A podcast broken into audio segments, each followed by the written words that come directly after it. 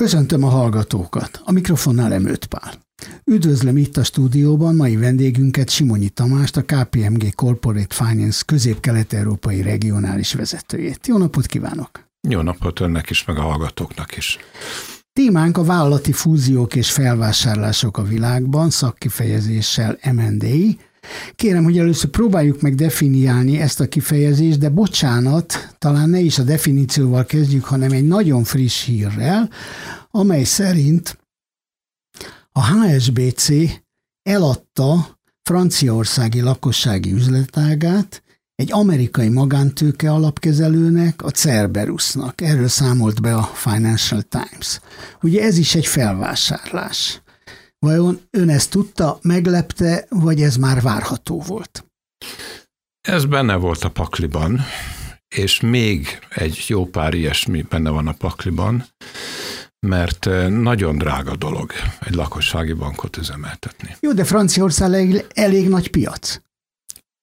Elég nagy piac, de az nem jelenti azt, hogy az nyereséges. Általában azoknak nyereséges, akik elérnek egy bizonyos eh, piaci részesedést. Még eh, annak idején, amikor az Erste Bank bejött Magyarországra, ami volt körülbelül 96 táján, és megvették a mezőbankot, az akkori vezérigazgató azt mondta, hogy nekik 10% kell, mert az alatt Már piaci, piaci részesedésben, az alatt reménytelen. És most van nekik 10? Hát szerintem most 12-13 lehet. Ugye a nagy ugrás az a postabank megvétele volt a mezőbank önmagában nem volt elégséges. Azért érdekes, amit mond, mert ugye ugyanennek a hírnek tulajdonképpen az előzménye, hogy a HSBC az amerikai lakossági piacról is lemondott. Mégpedig üzemméretre hivatkozva. Magyarul az amerikai piacon se tudott olyan üzemméretet elérni, ahogy ön mondja, ezek szerint 10%-ot kellett volna, hogy jövedelmező legyen ott dolgozni, jövedelmező legyen ott maradni. Hát arról nem vagyok meggyőződve, hogy Amerikában is 10% kell, ugye ez egy olyan hatalmas piac, de egy biztos, hogy egyre drágább a banküzem. Ugye a legnagyobb költség mindenhol a, ugye a bér, ez úgy nagyságrendileg a teljes költség fele. És azért a bankárok bére jellemzően gyorsabban emelkedik, mint az infláció. Most bankár alatt ugye a kasszában ülő kislányt is kell érteni, meg a Vezetőket. IT munkatársakat is, tehát itt most mindenkit bankárnak mondok. Nem, nem lehet infláció alatt fizetni, mert akkor elmennek, és a másik nagy kiadás az a számítástechnika, az IT, ami lényegesen gyorsabban drágul, mint az infláció mondanám, hogy az ingatlan a harmadik, de egyre több bank vonul vissza tulajdonképpen a fiókhálózatból, és megpróbál csak ö, valamilyen módon, ugye IT-n keresztül, akár még a képernyőt is bevonva, üzemeltetni a bankot. Mert az ingatlan Igen. gondolom a harmadik költségtényező lehet, vagy hát valahol nem, ott van az első ötbe. Nem, igenis, meg nem is, mert a bankok nem szeretnek fiókokat venni, Pontosan azért, mert bármikor bármi történhet, beüt egy ilyen válság. Na de bérelni csak kell. Bérelni csak kell, így van. Tehát tulajdonképpen a, leg, a legjobb fiók az, ami nem létezik, és helyette a tisztelt ügyfelek próbálnak mindent interneten intézni. És hát ez abban a pillanatban, hogy egy kicsit mást akarunk, mint ami a séma, akkor megáll a tudomány. A legjobb bankokban is megáll a tudomány. Amíg az ember csak átudta, vagy devizát vált, addig minden rendben van. Bármi más esetben bajba kerülünk. Na jó, akkor menjünk vissza a KH-hoz, ugye a vállalati fúziókhoz és felvásárlásokhoz. Tehát újra fölteszem a kérdést, hogy próbáljuk meg definiálni ezt a fogalmat, vagy ezt az üzletágat. Én bevallom, hogy nem olvastam el előtte a Wikipédiát, úgyhogy én nem ismerem ennek a tudományos megközelítését, Akkor én csak, én csak művelem mondja. ezt 30 éve. Hát a vállalati felvásárlás az tulajdonképpen tulajdonos váltást jelent. Ugye, ami két úton, módon mehet végbe. Az egyik, hogy megveszem az előző tulajdonosnak a részesedését, részvényeit, részesedését attól függ, hogy KFT vagy, vagy részvénytársaság, illetve lehet úgy is tulajdonhoz jutni, hogyha pénzt adok neki, és akkor tőkeemelésen keresztül jutok egy bizonyos részesedéshez. Ez a fúzió? Nem, ez még csak a vásárlás. De még csak vásárlásnak sem mondanám, mert hogyha nem érem el a többséget, akkor egy befektető vagyok, de nincs nálam a kontroll. Ha nincs nálam a kontroll, akkor azt szokták mondani, hogy majd hívjuk, hogyha fizetjük az osztalékot, addig maradjon csöndbe. Tehát tulajdonképpen a felvásárlás az hallgatólagosan azt jelenti, hogy megszerzem a többséget, és én irányítom a céget. A fúzió az az, amikor egy versenytárs szerez többségi vagy kontrollpozíciót egy másik társágban, hozzá hasonló tevékenysége rendelkező társágban, és a két céget összeolvasztja. Ez a fúzió. És ez egy részvénycserével valósul meg, vagy akármilyen módon? Öm, úgy is lehet, de a klasszikus helyzet az az, hogy én, mint nagyobb hal, a kisebb halat úgy veszem meg, hogy az előző tulajdonostól megveszem a többséget, de leginkább a száz százalékot, akkor van nekem két cégem, és a két céget összetolom, tehát ugye ennek van egy jogi része, ami egy, van, hogy szükséges ez valamiféle hatóság engedély van, hogy nem, de a lényegi rész az, hogy az operációt, a működés, az üzemeltetést racionalizálom, tehát nem kell két vezérigazgató, nem kell két főkönyvelő, nem kell két pénzügyigazgató, tehát tulajdonképpen a fúzióknak a lényege az a sporolás kisebb mértékben piacszerzés, mert hogyha ugye az egyik cégnek van egy ügyfélkör, a másiknak van egy ügyfélkör, akkor a kettő összeadódik. Néha van egy kis ügyfélvesztés. Az ember ilyenkor elgondolkozik azon, hogy mit tudok én eladni a másik bank vagy cég ügyfeleinek, ami neki nincs, de az, az a biztos, amit megsporolok. És a sporolásnak a fő eleme az a bér. Igen, hát erre egyébként szokták mondani, hogy a szinergiákat ki lehet használni. Igen, ugye? hát ez a szinergia. Ez a szinergia. A szinergia lánykori nevén sporolás. Tehát ugye főkép a munkabér, de bankhálózatok esetében Esetleg mindazok fiók, a fiókok. bezárások, persze. Igen, tehát ami egy kilométeren belül van, az azonnal ugye bezárásra ítéltetett. Hát ezt egyébként a gyakorlatban a magyar nagyvárosokban lehet látni. Igen, igen. Jó, akkor menjünk egy menjünk tovább. Most, hogy lassan túljutunk a pandémián, amely bizonyos szektorokban ugye erőteljesen átrendezte a vállalatok helyzetét, és a tőkepiacokat is. Nézzük meg, hogy a fúziók és felvásárlások hogyan alakultak tavaly, illetve az idei első negyedévben, mert már úgy láttam, hogy van első negyedéves statisztika is, Igen. amelyik elég jó eredményeket mutat. Igen, én most számokkal nem dobáloznék, hanem csak itt mondanék, hogy itt is van egy elhalasztott kereslet. Tehát a tavalyi év első fél éve az döglött volt. Még úgy február végéig, márciusig csak-csak, de gyakorlatilag minden megállt a nyár végéig. Ugye azért látunk jó számokat a tavalyi év utolsó hónapjaiban, mert rengeteg olyan tranzakció volt, ami elindult, és utána megakadt, mert a felek kivártak. És a tavalyi év második felében mindenki úgy gondolta, hogy na hát azért nagyjából visszazökkenünk a régi kerékvágásba. Tehát amit félbehagytak, azt folytatták, és abból indultak ki, hogy hát itt 21-re nagyjából minden rendben lesz, tehát meg is kötötték a bótokat. És ezért az idei év első negyedévében még a tavaly ügyleteknek a lezárása volt napirenden. Igen, egyébként hadd segítsek, ugye a Thomson Reuters adataiból az derül ki, hogy az első negyed évben összesen 1200 milliárd dollár értékben jelentettek be tranzakciókat globálisan. Ez nem csak pénzügyi szektorra vonatkozik, gondolom, hanem, hanem ugye az összes szektorra. És ugye ez a január-márciusi adat, ez 67 kal ugrott meg, ugye a bázishoz képest. De hát ugye a bázisok hát a bázis minden alacsony, alacsony volt, volt. hát ugye ezt tudjuk, hogy az idei gazdasági növekedések azért tűnnek fantasztikusan erősnek, mert tavaly gyakorlatilag hát mínuszok voltak. A mínuszból ugye nem olyan nehéz kijönni. De ez a szám, ez önmagában se rossz, tehát mondjuk nem az előző évhez viszonyítjuk, hanem két évvel korábbi adathoz képest, akkor nem rossz, tehát ott is van még növekedés. Tehát azért azt lehet érezni, hogy a szereplőkben szándék van, piac van. Hát gondoljunk arra, hogy az államok helikopterről szórták a pénzt, legtöbb helyen, nálunk nem, de máshol igen. Tehát van kereslet.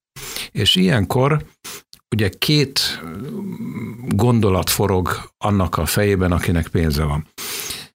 Megveszem a versenytársamat azért, mert jó konjunktúrára számítok, és ezért úgy gondolom, hogy érdemes költeni, ez is egy beruházás tulajdonképpen, illetve megveszem a versenytársamat azért, mert látom, hogy meggyengült. És inkább én veszem meg, mint a konkurencia.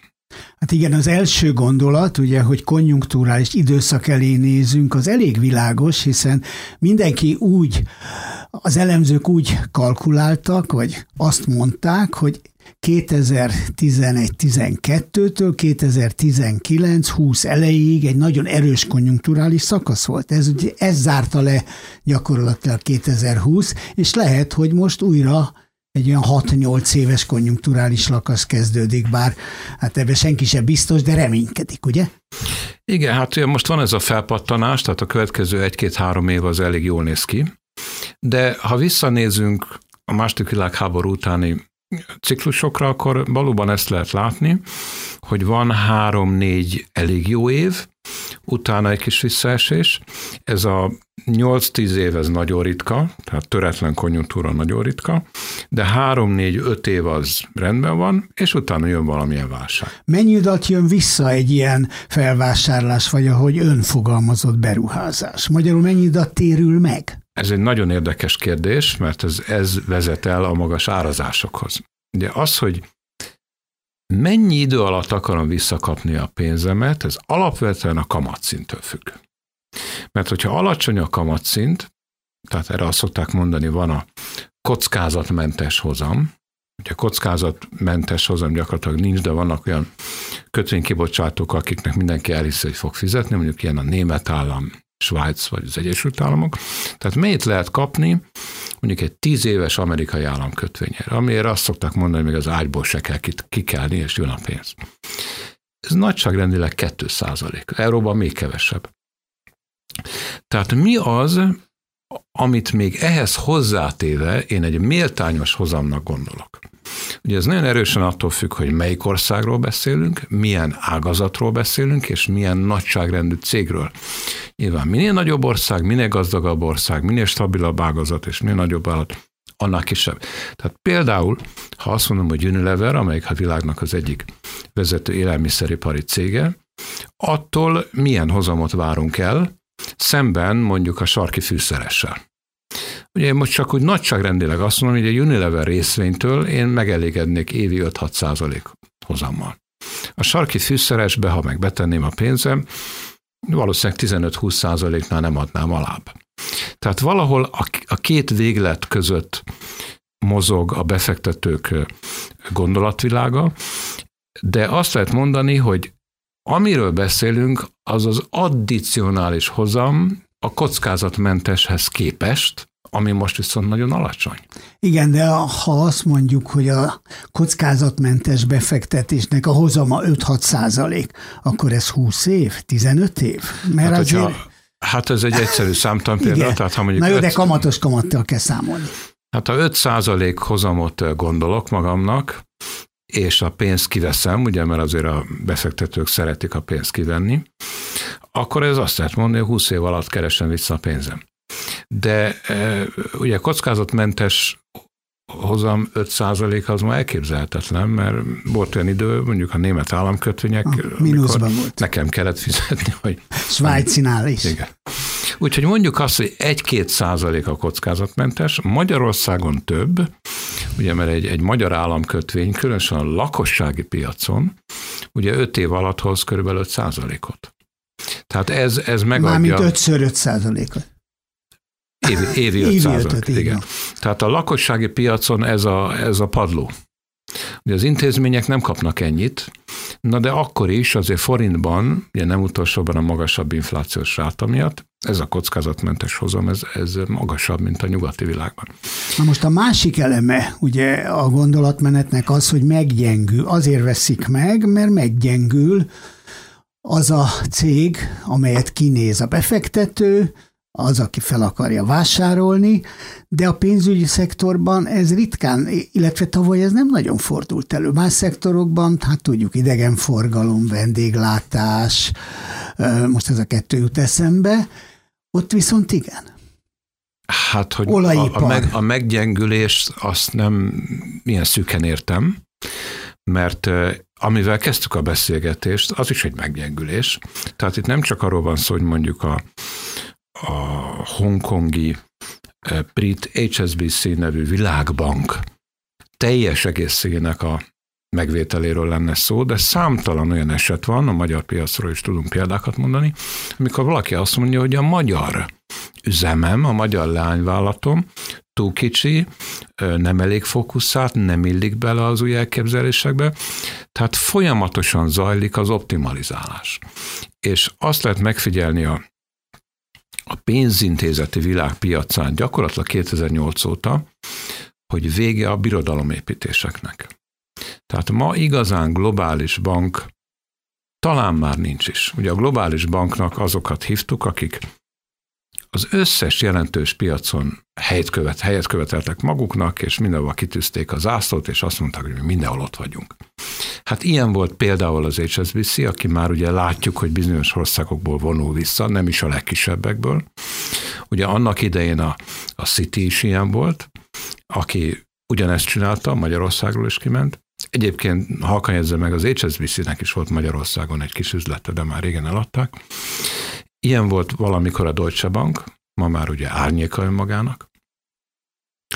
És hát volt néhány olyan bank, amelyik, ha nem is a világ egészében, de egy régióban nagyon jelentős szerepet játszott.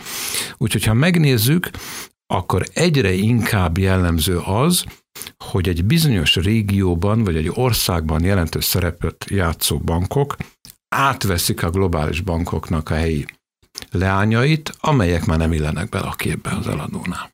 És ez Európára is jellemző? Ez mindenhol. Ez Tehát mindenhol mondjuk igen. Európában a nagy, nagyobb nyugat-európai, olasz, francia, netán német bankok, azok ugye nem csak Nyugat-Európában működtek, hanem például a kelet-európai régióban is. Hát ha most elkezdeném sorolni azt, hogy ki mindenki adott el kelet-európai lánybankot, valószínűleg a beszélgetésünk végére nem is tudom befejezni.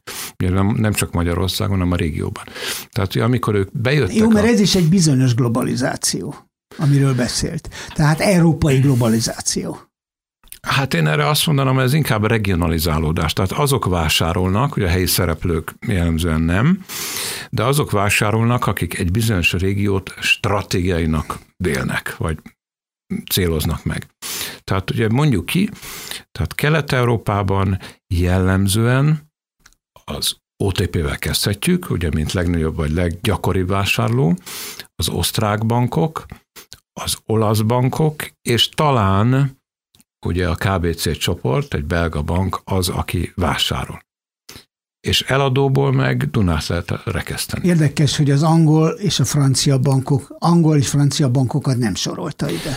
Hát angol bankok nem mutattak soha igazán érdeklődést. Volt itt a Barclaysnak egy egy rep office egy, egy, egy, egy fiókja, még az sem, mert csak egy képviseleti irodája.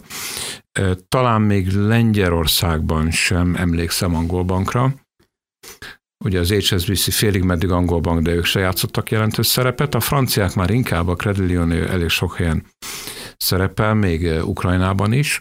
A BNP is erősen racionalizál, tehát jelen van a BNP Magyarországon is, de szinte csak egy vállalati portfólióval. Eh, ők is kimentek kisebb piacokról. A Société Générale, amely Magyarországon rövid ideig és eh, kis jelenléttel szerepel, de elment, de például Romániában ők egy igen jelentős bank. Akik még említésre méltóak, de mi nem nagyon találkoztunk velük, holott a régióban komoly szerepet játszottak, azok a görög bankok, akik ugye a túlélésért küzdöttek, és Hát igen, Romániában tudom, hogy ott volt. Romániában, Bulgáriában, Szerbiában. Igen. Hát az is régió.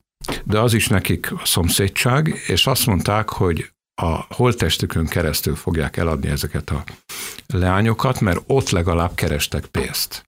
De aztán rákényszerültek, nem egy helyen. bár eljutottunk már addig, hogy a bankok általában és a pénzintézetek általában egy-egy régiót tekintenek célpontnak, és a terjeszkedés is egy-egy régióban történik, de egy kicsit térjünk vissza az alapokhoz. Amikor olyan környezet van, mint amilyen volt tavaly, és talán még idén is, hogy nagyon alacsonyak a kamatok, akkor érdemes bankot vásárolni, és tegyék gyorsan ehhez hozzá, hogy amikor az infláció viszont felpörög, és feltehető, hogy a kamatok is elindulnak fölfelé. Hogyan reagálnak erre a tőkepiacok? A bank az talán az egyik legkockázatosabb, legveszélyesebb üzem a vállalatok között, mert elég sok pénzt lehet veszíteni azon, ha az ügyfelek nem fizetnek. Ja, tehát a bank az rendkívüli módon érzékenyen reagál a konjunktúrára. Azt lehet mondani, hogy a bank, bankok mérlegei eredményei hülyen tükrözik a konjunktúra állását. Ha alacsony a kamatszint, az a bankok halála. Mivel a bank alapvetően két dologból él, a kamatmarsból, tehát a hitel és a betéti kamat közötti különbségből, illetve a jutalékokból. A jutalékot imádják a bankok, mert az nem kockázat eredetű, és viszonylag megnőtt a súlya. Tehát amikor a bank nem tud keresni a kamatból, akkor szép csendesen, de állandóan emeli a jutalékokat. Tehát, hogyha alacsony a kamat, akkor a bankoknak rosszul megy. És ezt lehetett látni gyakorlatilag 2008 óta. Magyarán ugye a bankoknál nem, nem kizárólag a nyereséghez viszonyítják az árat, hanem nagyon gyakran a bank saját tőkéhez. És amikor a tőzsdei kapitalizáció, tehát a részvényszám szorozva az egy részvény árával, ez a kapitalizáció, ez a bank saját tőkéje alatt van, akkor azt mondjuk magyarul, hogy a bank nem ér annyit, mint amennyit kimutat, hogy neke, nekem ennyi pénzem van. És ennek az az oka, hogy a befektetők úgy gondolják, hogy a jövőben a bank nem fog tudni annyit keresni, mint amennyi a tőle elvárt hozam. Tehát az egyszerűs kedvére, ha az elvárt hozam 10% ami nagyságrendileg szokott lenni, és hogyha egy bank feltehetőleg 5% nál többet nem tud keresni a tőkére vetítve, akkor a tőzsdei részvény árfolyam nagy valószínűséggel jócskán el fog maradni attól a számtól, ami egyébként a bank saját tőkéjét mutatná meg. Egyébként ez volt a 2015-18 között jellemző a bankrészvényekre, ha jól Igen. emlékszem. És ennek ugye nem csak az az oka, hogy alacsony a kamatszint, tehát kicsi a marzs, ugye, mert gondoljunk bele, ha alacsony a kamatszint, akkor azt jelenti, hogy a bank a hitel oldalon keveset tud csak kérni, a betéti oldalon meg eh, a nullánál kevesebbet azért nem, mert ugye a folyószámlán, Valamit bár vannak olyanok, olyan bankok is, akik ugye mínuszkamatot nem számítanak föl, hanem egy bizonyos díjat számítanak föl, ami lényegében mínuszkamat. Tehát lefelé már nagyon nehéz menni, mert akkor azt mondja az ügyfél, hogy akkor nem teszem be a pénzt, hanem otthon a ládikába gyűjtögetem. Tehát amikor ilyen alacsony a kamat, kicsi a marzs, lehet, nehéz keresni.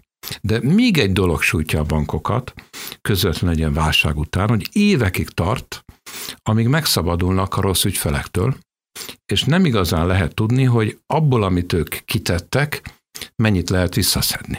Ugye a bankok ezért kérnek fedezetet, de vannak olyan cégek, akiktől nem kérnek fedezetet, vagy hogyha a fedezetek leértékelődnek, akkor ott a veszteség. Hát igen, Tehát ugye a... Magyarországon ez a moratórium a bankok számára egy nagy bizonytalansági tényezőt jelent. Nem tudom, hogy a régióban másút is van-e ilyen, de Magyarországon van. ugye ezt tudjuk és ismerjük. De én még visszamennék 2008-ra, tehát 2008 után el kellett tennie 7-8 évnek, amire a bankok megemésztették nem csak a gyenge jövedelmezőségből, hanem a mhm. hitelezési veszteségből származó mínuszokat.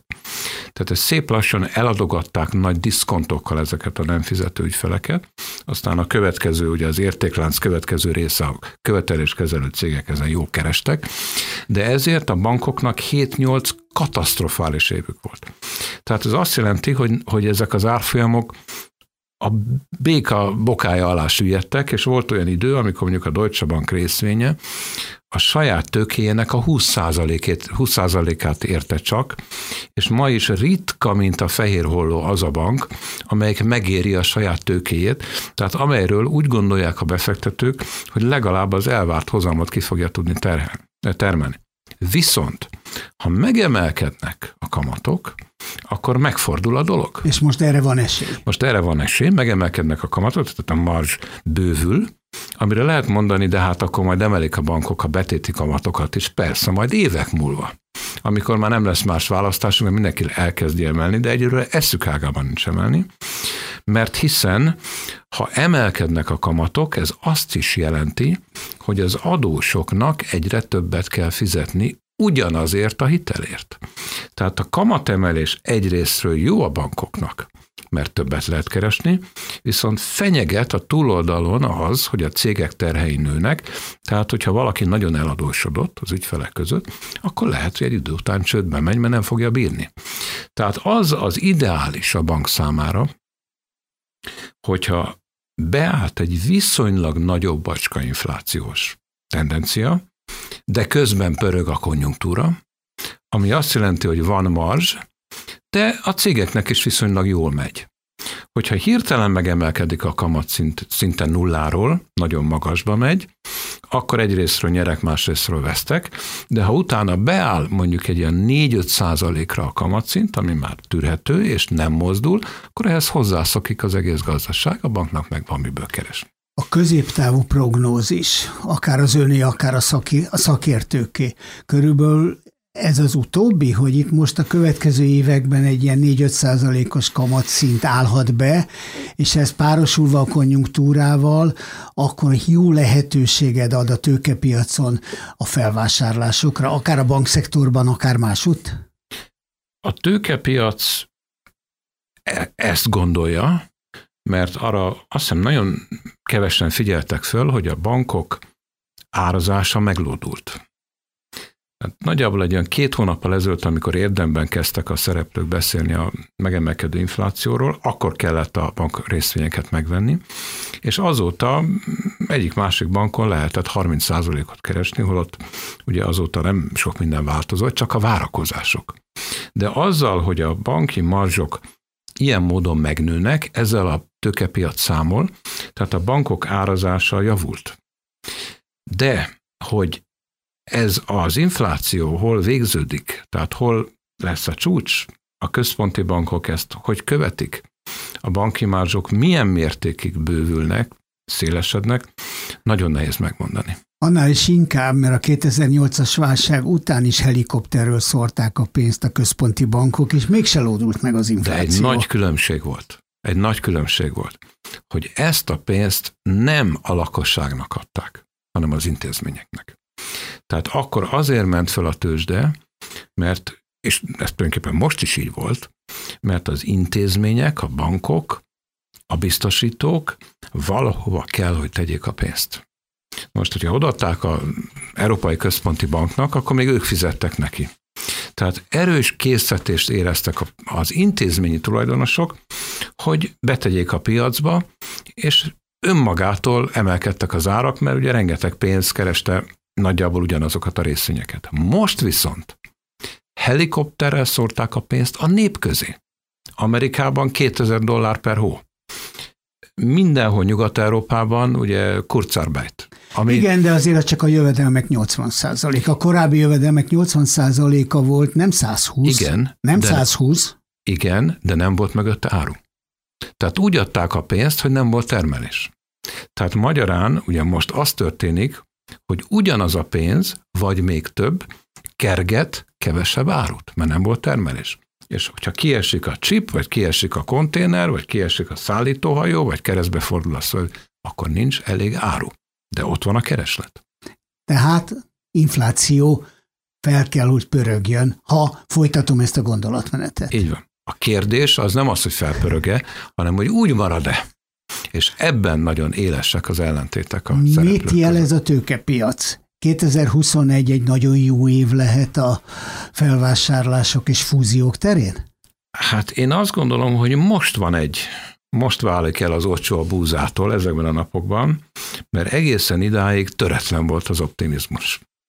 Ugye nagyon-nagyon magasra kúztak fel az árak, és ezekben a napokban, a múlt pénteken, meg talán ma, még nem néztem az árakat, mintha egy kiózanodás ütötte volna meg a piacot, részben egyre erősebbek az inflációs félelmek, ami mondjuk a bankszektornak jó, de a gazdaság egészének nem. Ugye szokták mondani, az infláció a szegény ember adója. Ugye, tehát aki bérből, fizetésből él, az nagyon ritkán tudja kompenzáltatni az árak emelkedését a munkáltató által kifizetett bérel, és az egy örök vita, hogy az infláció annyi, mint amennyit bevallanak a kormányok mert ugye mindenkinek annyi az infláció, ami, ami saját magának az áremelkedés. És az érzékelt infláció az mindig magasabb annál, mint amit kimutatnak. Tehát ha én azt mondom, hogy mondjuk 5%-ot mond a kormány, én biztos, hogy 7-nek, 8-nak érzem, de hiába megyek oda a munkáltatómhoz, valószínűleg azt mondani, hogy a statisztikai mutat, miért megyek többet. Tehát a, a különbség szerintem most az, hogy az emberek, a piac szereplői úgy gondolják-e, hogy ez egy tartós áremelkedés lesz. És ha igen, akkor inflációs várakozások képződnek, és az inflációs várakozás azonnal beindítja a tényleges inflációt. Mert ha úgy gondolom, hogy jövőre többet kell fizetnem valamiért, akkor én, aki szintén előállítok valamit, többet kérek érte, akár fizetésben, akár az áru árában. Nem Tehát is beszélve a... arról, hogy előrehozott vásárlás is lehet, mert hogyha azt gondolom, hogy jövőre drágább lesz az autó, akkor idén megveszem. Így van. Így van, aminek egyébként lett volna a racionalitása pár hónap ezelőtt, mert tényleg jó drága lett az autó. Úgyhogy az inflációt fölpörgetni nagyon könnyű, letörni annál nehezebb és annál fájdalmasabb. Igen, hát ezt a jegybankárok elég sokszor szokták hangsúlyozni. Igen. Nézzük meg akkor, hogy hogy alakultak és hogy alakulnak a régióban a bankfölvásárlások. Ugye hát az egyik legújabb hír, ugye az OTP-nek a szlovén bankvásárlása, ugye az OTP megállapodást írt alá az Apollo Global Management-tel, és fölvásárolta a Nova KBM száz százalékát, és ha jól tudom, az ár is körülbelül egy milliárd euró, és ez nagyjából a saját tőke értéke. Igen. A saját tőke is 950 millió körül van, tehát megerősíti azt a teóriát, amit ön említett, tehát annyit ér a bank, amennyi a saját tőkéje. Hát az a jobbik eset, ha annyit ér, ha szétnézünk a a, a tőkepiacon, a tőzsdén, akkor nagyon ritka az a bank, amelyik megéri a saját tőkét, ez megérted, de különösen ugye annak éri meg, sok pénzt fizetni egy bankért, aki már amúgy is ott van a piacon. Mert ott vannak ezek az úgynevezett szinergiahatások, magyarul tud spórolni. Aki a tőzsdén vásárol, nem tud spórolni. Az egy darab részvényt vesz, szorozva x de ott nincs spór. Tehát ha én veszek egy OTP részvényt, semmi nem tudok spórolni. Tehát egy konkurens számára mindig többet ér egy megcélzott bank, akkor, ha egyébként az beleillik az ő elképzeléseibe. Mert lehet azt mondani, hogy ez a bank nagyon olcsó, de ha valaki lakossági bank akar lenni, akkor az nem feltétlenül akar egy vállalati bankot venni, vagy vice versa. Tehát az első dolog, amit megnéz egy vásárló, hogy stratégiailag az ő profiljába, az ő tapasztalatába beleillik-e a célpont. Ha igen, akkor megnézi alaposan, hogy tényleg lehet-e belőle keresni, nincsenek-e benne Ugye a banknál a rejtett bomba az egyelő a nem kellően megcélzott, cél, meg, megképzett céltartalékkal, tehát megnézi alaposan, és hát ennek függvényében aztán beárazza. De azért az is érdekes, hogy ez egy kifejezetten ígéretes célpont volt ez a szlovén bank, de azért ezt már nem lehetett megvenni a saját tőke felér, ami mondjuk 5-6-7 évvel ezelőtt jellemző volt. Tehát most már teljes árat kell fizetni. Egyébként mi a jellemző a régióban? Tehát ugye korábban arról beszéltünk, hogy regionális terjeszkedés van. Ugye az OTP-nél ez elég tipikus. A régió más bankja is így gondolkodnak, mondjuk azért a régió alatt értsük azért az osztrák bankokat például, olasz bankokat, ugye, Igen, hát az is észak, azért... Észak-olasz bankokat. Észak-olasz bankokat. Igen, milánói központi bankokat. Igen, ezek a szereplők kezdenek visszajönni, ugye évekig eh, rá sem néztek lehetőségekre, egyik, egyik másik eh, örült, hogy túlélt, de most már vannak olyan jó bőrben, hogy, hogy nézegetik a célpontokat, és én nem feledkeznék meg a KBC csoportról sem, amelyik egy kiválóan működtetett bankcsoport. Számukra a közép-kelet-európai régió úgymond hazai piacnak számít, ők itt egy-két országban nagyon jelentős pozíciókkal rendelkeznek, többek között Magyarországon.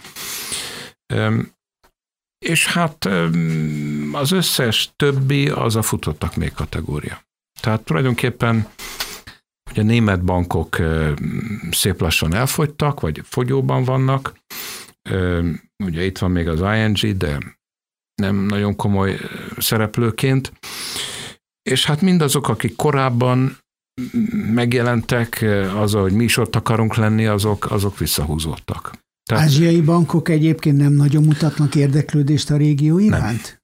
Nem. nem. Ennek ugye van néhány ázsiai bank, akik ugye a kínai bankok mind állami bankok, akik bizonyos projekteket nagy kedvel finanszíroznak, de, de a piaci részesedésük továbbra is nagyon kicsi. Őket policy bankoknak hívják, tehát ez nem feltétlenül azt jelenti, hogy politikai bankok, hanem valamilyen gazdaságpolitikai célt akarnak megvalósítani. Tehát ők a helyi bankvilágnak érdekes, de nem meghatározó szereplői. Ezek szerint nagy átrendeződést ön nem vár a közép-kelet-európai régióban, a bankszektorban.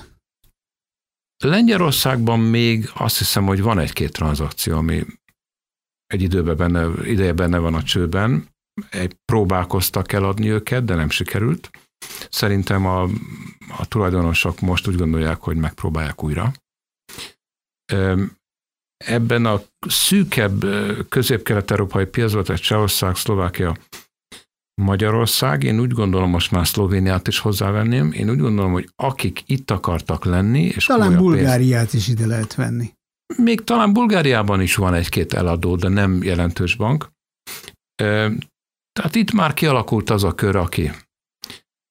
Érdekes módon Romániában van egy-két bank, amelyekről nagyon keveset beszélünk, pedig igen-igen sikeresek.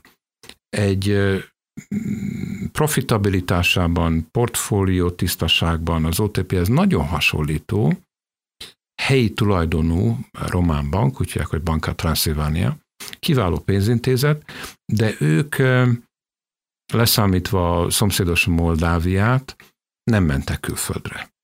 De ők egy olyan helyi szereplő, amely ott Romániában összehasonlítható az OTP-vel, egyébként tőzsdén lévő bank, és kiváló eredményei vannak.